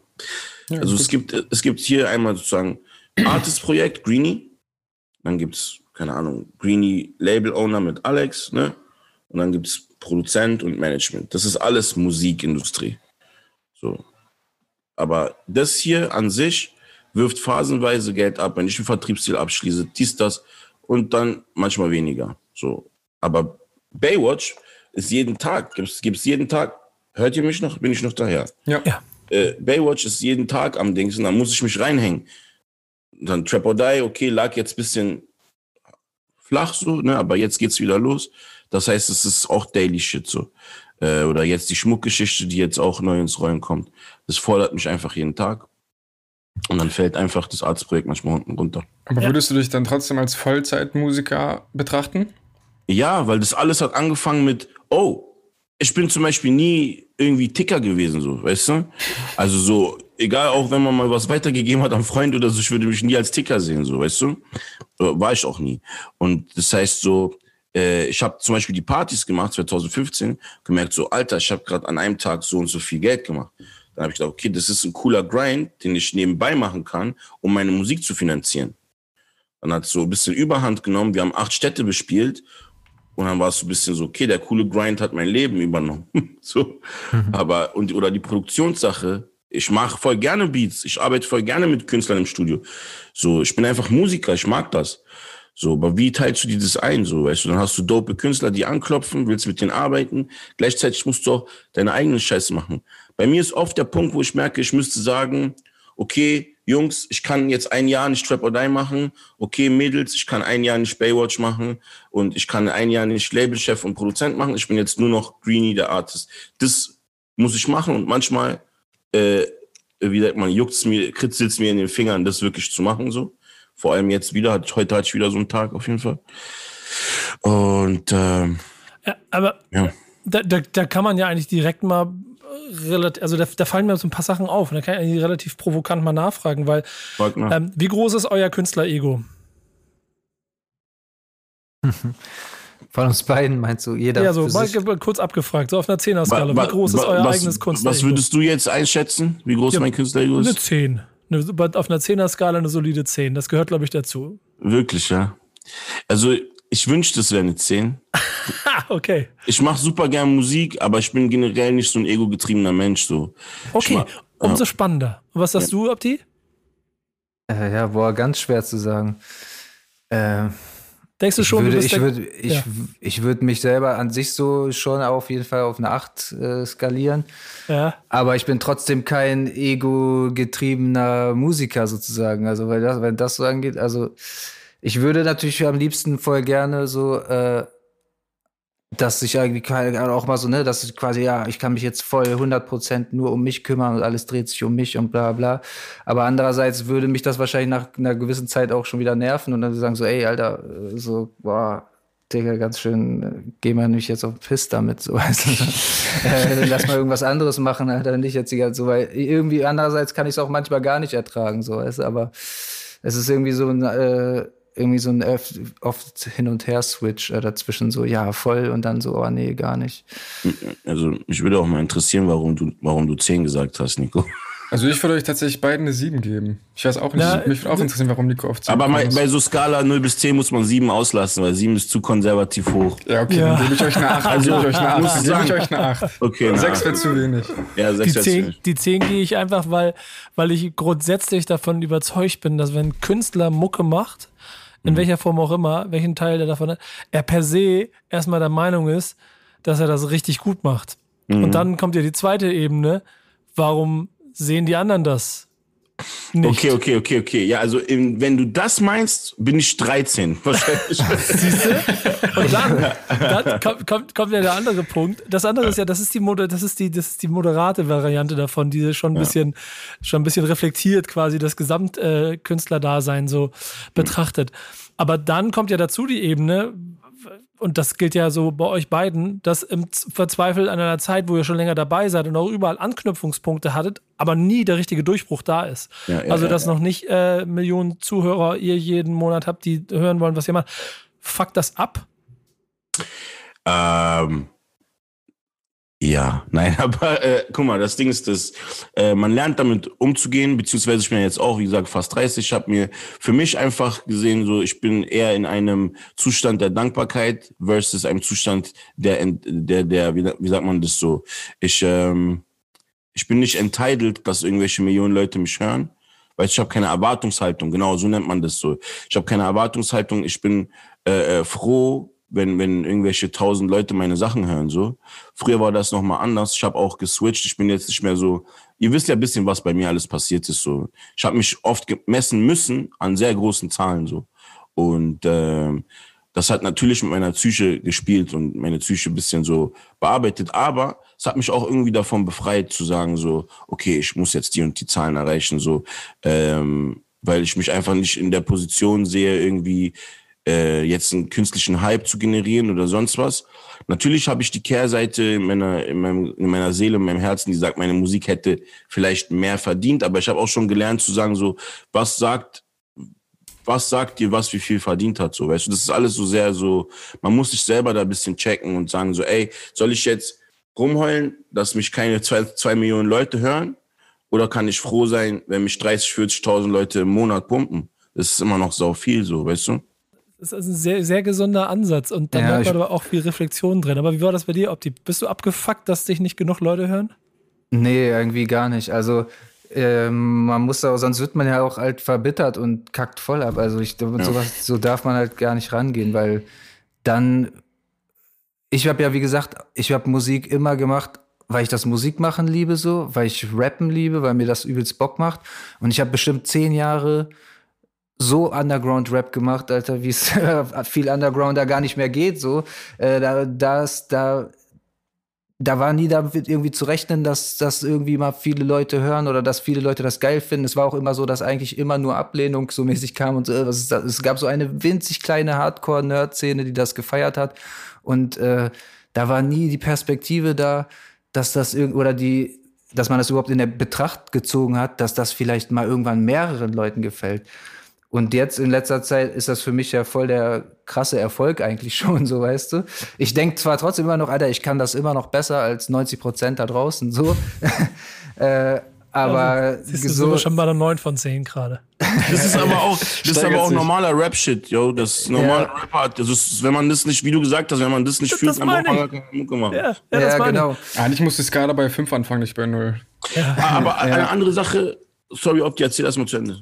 Ja, nee, genau. Und das für mich jetzt ja natürlich eigentlich äh, so jetzt in letzter Zeit hört mich so, hören mich wahrscheinlich so viele Leute wie noch nie zuvor, so weißt du. Und wenn ich jetzt denke, Alter, krass, ich habe einen Song äh, auf Spotify, der hat fast 700.000 Plays, komplett ohne Playlisten, ohne Major Support, ohne Spotify Support, einfach nur, weil das ein geiler Song ist, den ich mit einem meiner besten Homies zusammen gemacht habe.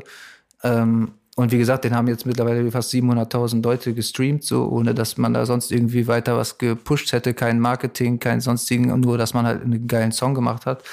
Ähm, dann ist das eine Sache, über die ich mich voll krass freuen kann. Aber das muss man natürlich manchmal wieder sich vor Augen rufen, weil genau, man darf halt, glaube ich, nicht so durch die Gegend gehen oder generell nicht und sich so viel mit irgendwie anderen Leuten vergleichen, weil jeder hat irgendwie ein anderes Leben, anderen Lebenslauf.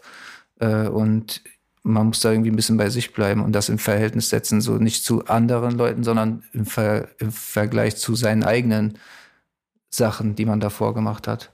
Ja, Facts kann ich genauso unterschreiben. Ja, ich, ich finde ich find auch ehrlicherweise, das ist dann aber auch die, die Essenz von diesem, also dieser Diskussion oder diesem Austausch, den wir darüber haben, dass man, glaube ich, an einer gewissen Stelle sich klar darüber sein muss, warum was wie im eigenen Leben passiert. Und wenn du das kannst, kannst du trotzdem selbstbewusst deiner Kunst gegenüber sein, kannst es aber auch einordnen und triffst Entscheidungen wie, du machst Side-Business, aus welchem Grund auch immer. Vielleicht braucht man ein bisschen äh, Zeit und Alter und auch in Anführungsstrichen Verantwortlichkeiten dafür. Ähm, ich glaube, das, was, was vielen, und da schätze ich euch beide auch so ein bisschen ein, aber glaube ich, ein, ewig ein wichtiger Punkt ist, dass der Respekt für die eigene Arbeit mhm. immer bleibt. Also wenn man ein gewisses Gefühl für Pioniergeist in sich selber hat, weil man etwas nach Deutschland gebracht hat oder vielleicht mit Impulsgeber mhm. dafür war, ist das wichtiger als der Erfolg am Ende, dass man. Ich sag ja, das ist halt das, das ist halt dieses so, man, bei mir war es halt so, ich habe mich ja geleugnet gefühlt, lange. Weißt du? Ich war halt an so dicken Sachen maßgeblich beteiligt, nicht ein bisschen beteiligt, sondern maßgeblich für den Sound verantwortlich, maßgeblich für so, weißt du, und oftmals auch halt gehört so, Leute haben mir nachgemacht, so. Weißt du, was ich meine?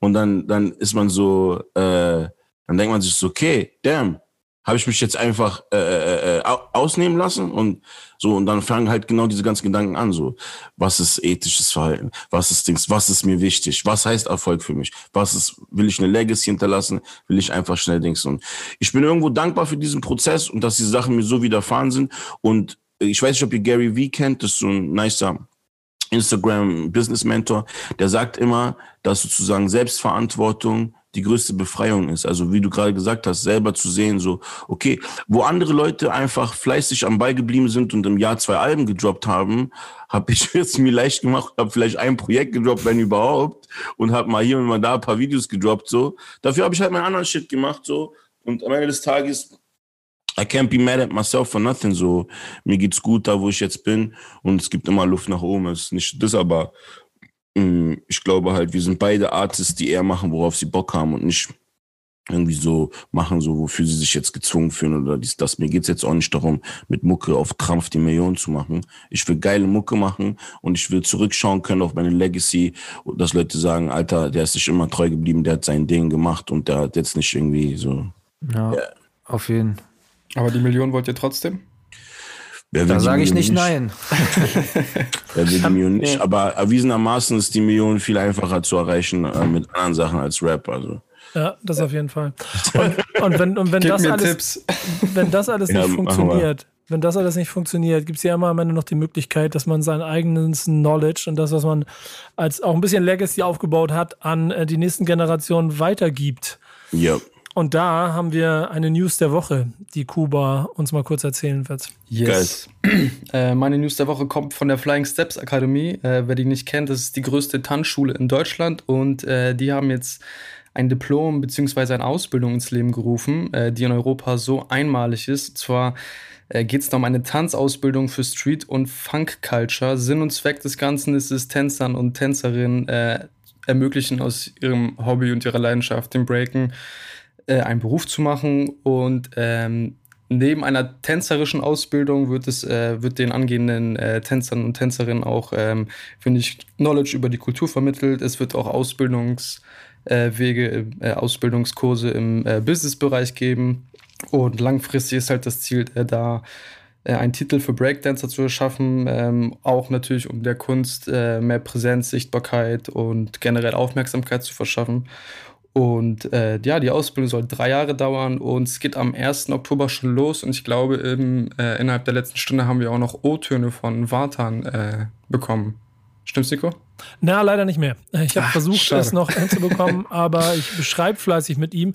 Aber schöne Grüße, Vartan, äh, seines Zeichens einer der Köpfe der Flying Steps, die, und das muss man an der Stelle auch nochmal für die äh, Jüngeren von euch da draußen zusammenfassen, ähm, schon sowas sind wie die Superstars der Breakdance-Szene in den letzten Legends. Ja, in den letzten ja. das auf jeden Fall, aber auch in diesem äh, Zusammenhang geschafft haben, sehr schlaue, pass auf, Business Moves zu machen, die dann immer dazu geführt haben, dass da eine Flying Steps Academy stattgefunden hat oder sie mit Flying Bach, einer einer einer Interpretation von Bach-Musik durch Breakdancer ähm, die ganze Welt getourt sind und jetzt an so einen Punkt zu kommen, damit dann auch äh, ist, ist ein bisschen institutionell zu einem Job zu machen, finde ich ist ein wahnsinnig äh, guter Ansatz.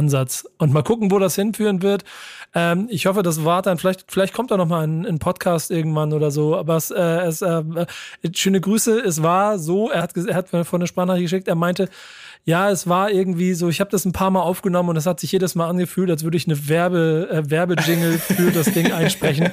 Das wollte ich euch jetzt nicht noch zusätzlich schicken. Insofern, okay. warte, schöne Grüße. Wenn du Bock hast, komm in den Podcast, dann reden wir noch mal ein bisschen mehr drüber. Wäre mir eine Freude. Ähm, und wenn ihr da draußen Bock habt, und vielleicht gilt es ja für euch beide auch noch, wenn ihr nochmal eine Karriere als Breakdancer an, an, anstreben wollt, ne? Bei mir glaube ich nicht mehr, aber.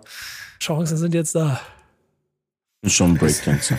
ja, wir, wir, haben, wir haben natürlich auch dieses Mal wieder Songs der Woche, die wir noch mit reinnehmen wollen. Ähm, wo wollen wir anfangen? Pass mal auf, ich, ich fange mal an, weil ich wollte das vorhin schon sagen.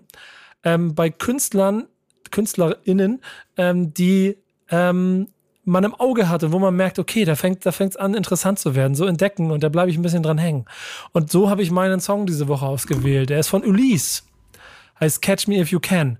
Und ich muss ehrlicherweise sagen, ich glaube, es, natürlich hängt es zusammen mit einer sehr starken Retro- Faszination in den Beats. So, da, es ist eine neue Interpretation von dem, was mich in meiner Jugend geprägt hat. Dann sind wir bei dem, was du gesagt hast, Greenie, dass man irgendwie ein bestimmtes, man hat ein bestimmtes Soundbild natürlich im Herzen. Und wenn das getriggert wird, dann bin ich da. Äh, der Beat ist von Klassik der Dicke. Das hat es dann auch irgendwie logisch gemacht, dass es so klingt, wie es klingt. Und ich finde, jeden Song, den Elise macht, äh, catcht mich irgendwie äh, if he can, äh, will.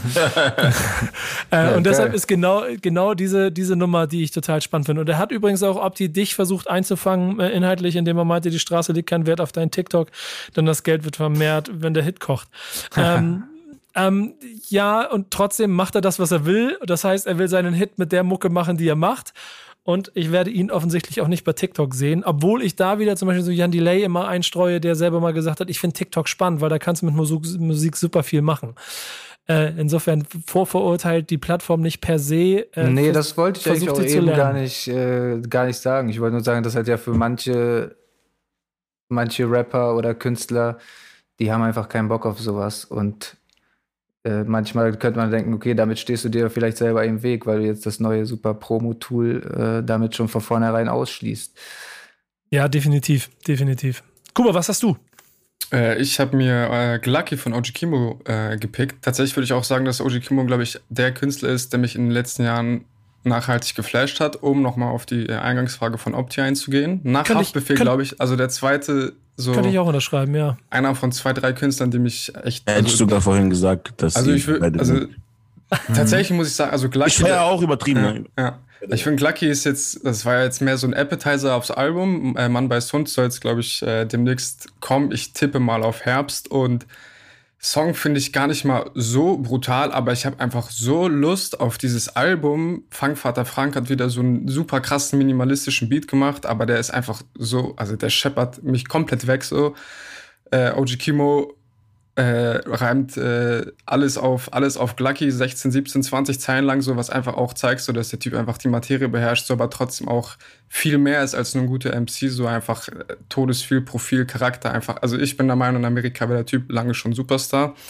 Ich weiß nicht, wie ihr das seht.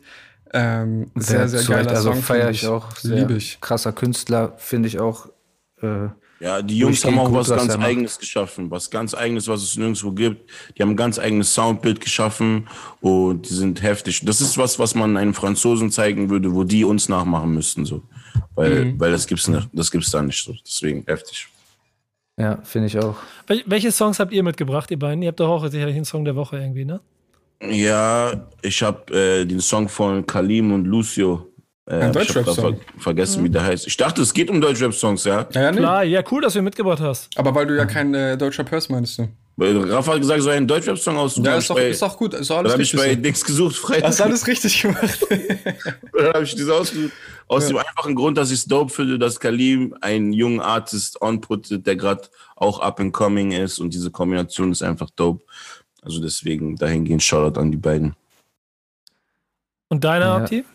Ja, ich habe ähm, Beat King featuring Two Chains und Juicy J, SDAB, äh, mitgebracht. Eine Single auch die letzte Woche Das ist auf jeden Freitag erschienen. jeden- Ja, mach mal. Ja, es ist eine sehr asoziale Nummer auf jeden Fall, würde, man- könnte man vielleicht so sagen. Ja, aber könnte man. ähm, ich habe die genommen, weil genau das halt für mich, also Juicy J sowieso einer meiner absoluten Legends und Personal äh, Lieblingsrapper. Zusammen mit Two Chains, den ich auch übelst krass finde, das auch einer meiner Lieblingsrapper ist. Und äh, Beat King, der ist ein lustiges, da kommen wir auch wieder auf TikTok zum Beispiel. Und der Typ ist eigentlich, den feiere ich, weil er also ein ultra lustiger Charakter ist. Zwar, wie gesagt, einen sehr derben und ein bisschen asozialen Humor teilweise, aber wenn ihr den mal auf Instagram oder so folgt, ähm, der ist eigentlich Stripclub-Party-Promoter und hat nebenbei dann halt immer so ein bisschen gerappt und so ähm, Also produziert auch auch. Side-Business. Genau, und hat aber halt, genau, halt, das war, glaube ich, sein Main-Business, war Stripclub-Partys zu hosten und da halt den, äh, den Hype-Man und sowas zu machen. Äh, der kommt aus Houston, genau, das war auch noch ein Grund, so die drei Städte quasi, Juicy J für Memphis, Two Chains, der bis jetzt so für Atlanta auch Sound auch steht und Beat King aus Houston, das sind so die drei äh, Dirty Souls Lieblingsstätte von mir halt auch musikalisch und das war eine krasse Kombo so. Genau, auf jeden Fall, um das zu Ende zu bringen, der Beat King hat dann halt ähm, äh, aus seinen Stripclub-Partys dann halt auch immer ein bisschen Mucke gemacht und die Tracks, ähm, dann seine eigenen Tracks damit eingespielt und so weiter und so fort und hat dann, das er, keine Ahnung, auch schon seit vielen Jahren oder seit fünf, sechs Jahren oder sowas die ganze Zeit gemacht und ist dann im letzten Jahr dann auch durch einen Song von ihm, der dann auf TikTok übelst viral ging, äh, durch die Decke, Decke gegangen und dann jetzt äh, Goldplatten, wie gesagt, und Zusammenarbeit mit äh, Juicy J, Two Chains, letztens mit äh, Ludacris, eine Single von, ähm, eine Dings, glaube ich, von äh, Franchise Boys oder so auch, äh, so eine Kollabo gemacht und ja, auf jeden Fall crazy Character und äh, krasser Typ. Danke für die krassen Ausführungen dazu. Ähm, Bitte. ja, äh, ernsthaft, finde ich, finde ich total gut. Ähm, ich Kann habe ich noch noch, kurz, bevor du, ja, äh, da Optimane jetzt auch einen englischen äh, Song gepickt hat, würde mich interessieren, äh, Greenie, welchen, welches Summer Release du dir gepickt hättest, wenn du dir eins auswählen dürftest. Welches Album-Release? Nee, eine Single, die letzte Woche rauskommt. Hast du Letzte irgendwas Woche? Geiles gehört? Pass auf, ich sag dir jetzt. Warte. Schieß los. Gib mir, gib mir eine Sekunde, ja?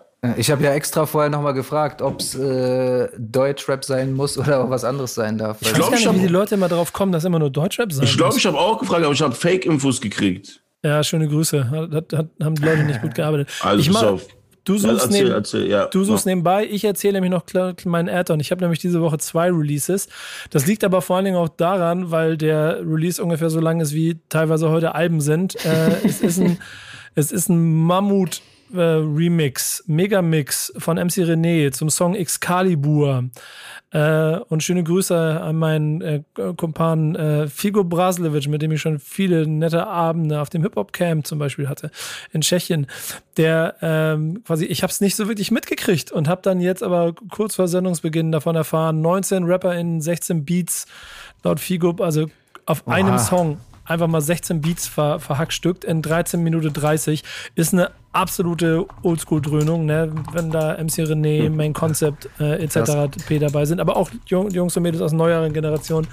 Aber natürlich äh, mit dem Grundcredo, und jetzt zitiere ich MC, Nere, MC René, ich liefere ab wie FedEx, Deutschrap ist wie die Trap, überall nur Crackheads. Hast also ich habe äh, hab ja eine, ein Trauma, was Posse-Songs angeht. Ja, das safe. ist so Langzeit, Langzeit-Posse-Track, weil es wir auch in der Vergangenheit zu viele solcher Monster-Kollabos auch schon gemacht haben. Aber es ist wichtig. Es ist sehr, sehr wichtig. Ich finde das sehr gut, weil vor allen Dingen musste man das auch analysieren. Wer bist du, wenn der da geblieben ist? Der, der ist auch, der ist Fan, der bleibt. Greedy, mhm. was ist deiner? Also bei mir ist es äh, YNJ Coochie Chronicles. Uh, das ist ein Album, aber äh, ich muss ehrlich sagen, ich habe es nicht mal gehört, aber YNJ liefert in letzter Zeit immer, habe ich auch vorhin genannt, als einer der Artists, der mich in letzter Zeit geflasht hat. Äh, könnt ihr mal reinhören, ist, glaube ich, eine neue Strömung, die sich gerade breit macht. Das Tempo wird angezogen, die Trap-Drums werden anders angesetzt und anders benutzt. Das ist ganz witzig, was die Leute da aus Detroit gerade machen. Ähm, ist der groß, ist der klein? Ich habe noch nie von dem gehört, wenn ich ehrlich bin. YNJ, also du musst dir vorstellen, Lil Yadi hat so Mixtape gemacht, Michigan Boat und hat halt so davor schon in den Vormonaten mit so Leuten aus Detroit die ganze Zeit zusammengearbeitet. Und äh, mit Sada Baby, äh, Rio the Young OG, YNJ und Louis Ray und so und, und anderen. Und die sind eigentlich nicht so groß, aber die sind jetzt alle da und es ist einfach so ein neuer Sound. So, die machen so Abtempo-Shit äh, müsst ihr euch mal reinziehen. Das ist schwer zu schwer in Worte ja, zu fassen. Auf jeden Fall. Coochie Chronicles meinst du, ne? Coochie Chronicle. Coochie so wie die Coochie. Das sind auch die Songs, ne? Triple S ist der andere. Genau, Triple S, genau, der ist ja auch auf äh, TikTok viral gegangen und ja. so. Und die Jungs sind einfach nur crazy. Der, der YNJ droppt fast jeden Tag ein Video. Ja, krass. Der Rest der Songs hat immer so auf Spotify zum Beispiel 14.000 Klicks. Das heißt, Leute, wenn ihr Bock habt, dann könnt ihr da noch was entdecken. Yeah. Ähm, was übrigens auch für meine Hausaufgabe gilt, wenn ihr äh, Nerven habt, äh, euch in diesen Untergrund zu bewegen. Denn sie kam von ähm, Timmy. hat mir die Hausaufgabe gegeben. Timmy Tales hat sie dir gegeben. Sorry. Ähm, guck mal, hätte ich vielleicht noch mal nachgucken können hier. Auf jeden Fall hieß der Song B von einem Künstler namens Kuchenmann. Und ich dachte, ich kenne Kuchenmann, war mir dann aber nicht mehr so sicher. Hab aber dann mal reingehört. Ähm, das ist Untergrund Ne? Sein Vater auf jeden Fall ähm, war in der Rubrik äh, Band der Woche bei Pull 2018 ähm, mal dabei. Ähm, auch mit Dexter auf Tour. Das heißt, Verbindungen sind da. Irgendwo werde ich da diesen, diesen Zusammenhang auch gehabt haben. Hat aber ähm, mit dem Song Beef eine Nummer mit 50.000 Klicks auf YouTube. Und dieser Song ist halt. Es ist genau das, was es ist. Der, der Name klingt nach einem Untergrundrapper, der, der Titel klingt danach und da geht es halt ein bisschen auch äh, sozialkritisch um Beef, nicht nur um den Beef mit unter, unter, äh, unter Rappern, sondern ähm, auch um die Lage in Nahost oder den Benzinpreis. So, also insofern äh, leben wir hier andere Zitate, genau, und da habe ich noch ein paar gute, jetzt habe ich es gefunden. Äh, Beef ist Sexismus am Arbeitsplatz, Beef ist, wenn deine Pops keine Arbeit hat, Beef ist Hunger, Durst und Armut, Beef ist kein Cash für Schuhe, deshalb draußen barfuß. Also es ist ein sehr spannender Künstler, ich finde den Song sehr spannend. Ich habe nicht so ganz verstanden, warum da hinten dann noch ein zweiminütiges Outro äh, stattfindet. Das also, habe ich mich auch gefragt. Das Auto war echt weird, ne?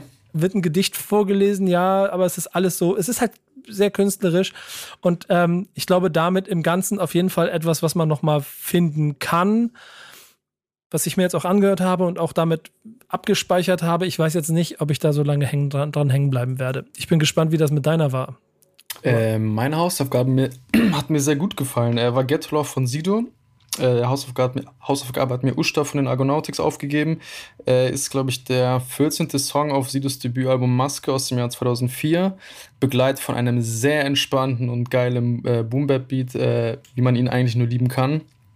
Ähm, war ja noch Sidus Anfangszeit, beziehungsweise Anfangszeit äh, seines Erfolges so, ähm, rappt er darüber, dass äh, seine Kasse anfängt zu klingeln. Auf der anderen Seite wohnt er immer noch äh, im äh, dreckigen Ghettoloch im, im Märkischen Viertel, rappt über seine Vergangenheit dort, über den Status quo, äh, aber auch, dass er sich äh, viel, viel mehr von seiner Zukunft erhofft. Und äh, 17 Jahre später kann man ja wohl sagen, dass das eindrucksvoll funktioniert hat. Und äh, Song hat mir sehr gefallen. Ich hatte, also Maske hat ja wahrscheinlich jeder, da gehe ich mal von aus, äh, rauf und runter gehört. Der Song, also das war ja kein Song, an dem ich bisher hängen geblieben bin, aber Jetzt auf jeden Fall schon. Ich glaube, ich werde mir das Album die Tage auf jeden Fall nochmal geben. Hat mir sehr, sehr gefallen. Ich hatte die Mein Blog Maxi, äh, weil die Mein Blog Single gab es ja so, da waren ein paar, ich glaube sechs Songs drauf, auch mhm. so ein Song von Beat Tight und so. Maske hatten nur meine Homies, aber gehört habe ich es auf jeden Fall. Ähm, und aber auf jeden Fall Props an Sido. Ja. Ganz, ganz interessant. Achso, mach du erstmal ab die Steuerung. Nö, ich wollte, also ich, ich habe mir die ja auch jetzt angehört, äh, die Songs äh, als Hausaufgabe so mäßig und äh, hatte den Track von Sido auch nicht mehr in Erinnerung. Ich habe die gar nicht gekriegt, ja? Ich dachte, die gibt jetzt die Hausaufgabe, ich dachte, die gibt jetzt die Hausaufgabe ans Publikum fürs nächste Mal oder so. Ich hab die nee, für uns. Ja, kommen wir gleich noch zu. Erklären wir gleich nochmal. Ähm, hast du, wo hast du den Song eigentlich gehört, äh, Kuba? Hast du ihn irgendwo gefunden? Hast du ihn bei YouTube gefunden? Den gibt's auf Spotify mit. Also es gibt, glaube ich, es wurde so ein Maske Re-Release, äh, Maske X heißt das, glaube ich, bei Spotify. Aber bei YouTube gibt's den nicht, ne? Nee, es Doch. gibt aber eine Live-Version auf jeden Fall. Ich habe den bei YouTube gefunden. Ja. Ähm, Sido Getteloch Live Hip Hop Open 2004 habe ich auf jeden Fall auch gesehen. Was übrigens eine ganz lustige Randnotiz wäre, das heißt, das ist quasi, ist das vor oder nachdem er mit Azad in Konflikt geraten ist, dann entstanden? Uh, das weiß ich nicht, da war ich acht Jahre alt. Ja, das ist, glaube ich, interessant, weil das ist ja das Hip-Hop Open, wo äh, die, die, sein Zitat, die Einmann-Armee hat mich mit zwölfmal niedergemacht und Alpagan im Video mit Azadu. Das ist auch krass, dass das schon 17 Jahre her ist. Da fühle ich mich sogar schon alt. Ja. Krank. Äh, das nochmal. Leute, äh, lass einen Deckel drauf machen, denn wir haben schon gnadenlos überzogen und ich sehe schon bei Greenie kommen auch schon Leute rein, die jetzt sagen, ey, wir müssen mal wieder arbeiten und nicht nur doof rumquatschen. Deswegen brauchen wir schnell von euch beiden Hausaufgaben. Einer einen Song von vor 2005, einer von nach 2005. Wer hat welche Hausaufgabe mitgebracht? Und vor 2005. Ja, ich muss denkst, meckern. Ich hab den. Nee, nee, ist schon alles richtig. Opti gibt mir eine. Ah. Green, okay, dann krieg ich einen neuen von dir, Green. Ja, fang an. Ein neuer Song? Ja. Okay, dann hört ihr an äh, 1 v, äh, One vs One von Lil Yadi und Rio the Young OG. Kann ich dir auch eine deutsche mitgeben noch? Einen deutschen Song? Komm, ein Ami, ein Deutscher. Greenie kann nicht so gut nur Dings machen, Mann. ja, ich denke, du hörst kein Deutschrap. Ja, pass auf, pass auf. Ich empfehle, ich habe ja gesagt, unter 10.000 Follower, wenn ich was höre. Zieh dir mal rein, vorbei von Jason und Mula.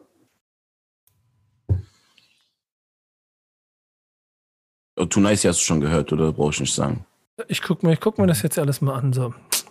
Nehme ich mit. Habe ich auf jeden Fall eine Menge mit zu tun in der nächsten, äh, nächsten Woche. Ich glaube, da wir normalerweise eine machen, mache ich es ein bisschen schneller. Aber danke dafür. Ich versinke jetzt und höre schon mal kurz rein. Und dann kannst du ob dir deine Hausaufgabe geben. Okay, ja. Ich habe Kuba mitgegeben von Memphis-Legende Tommy Wright den Dritten.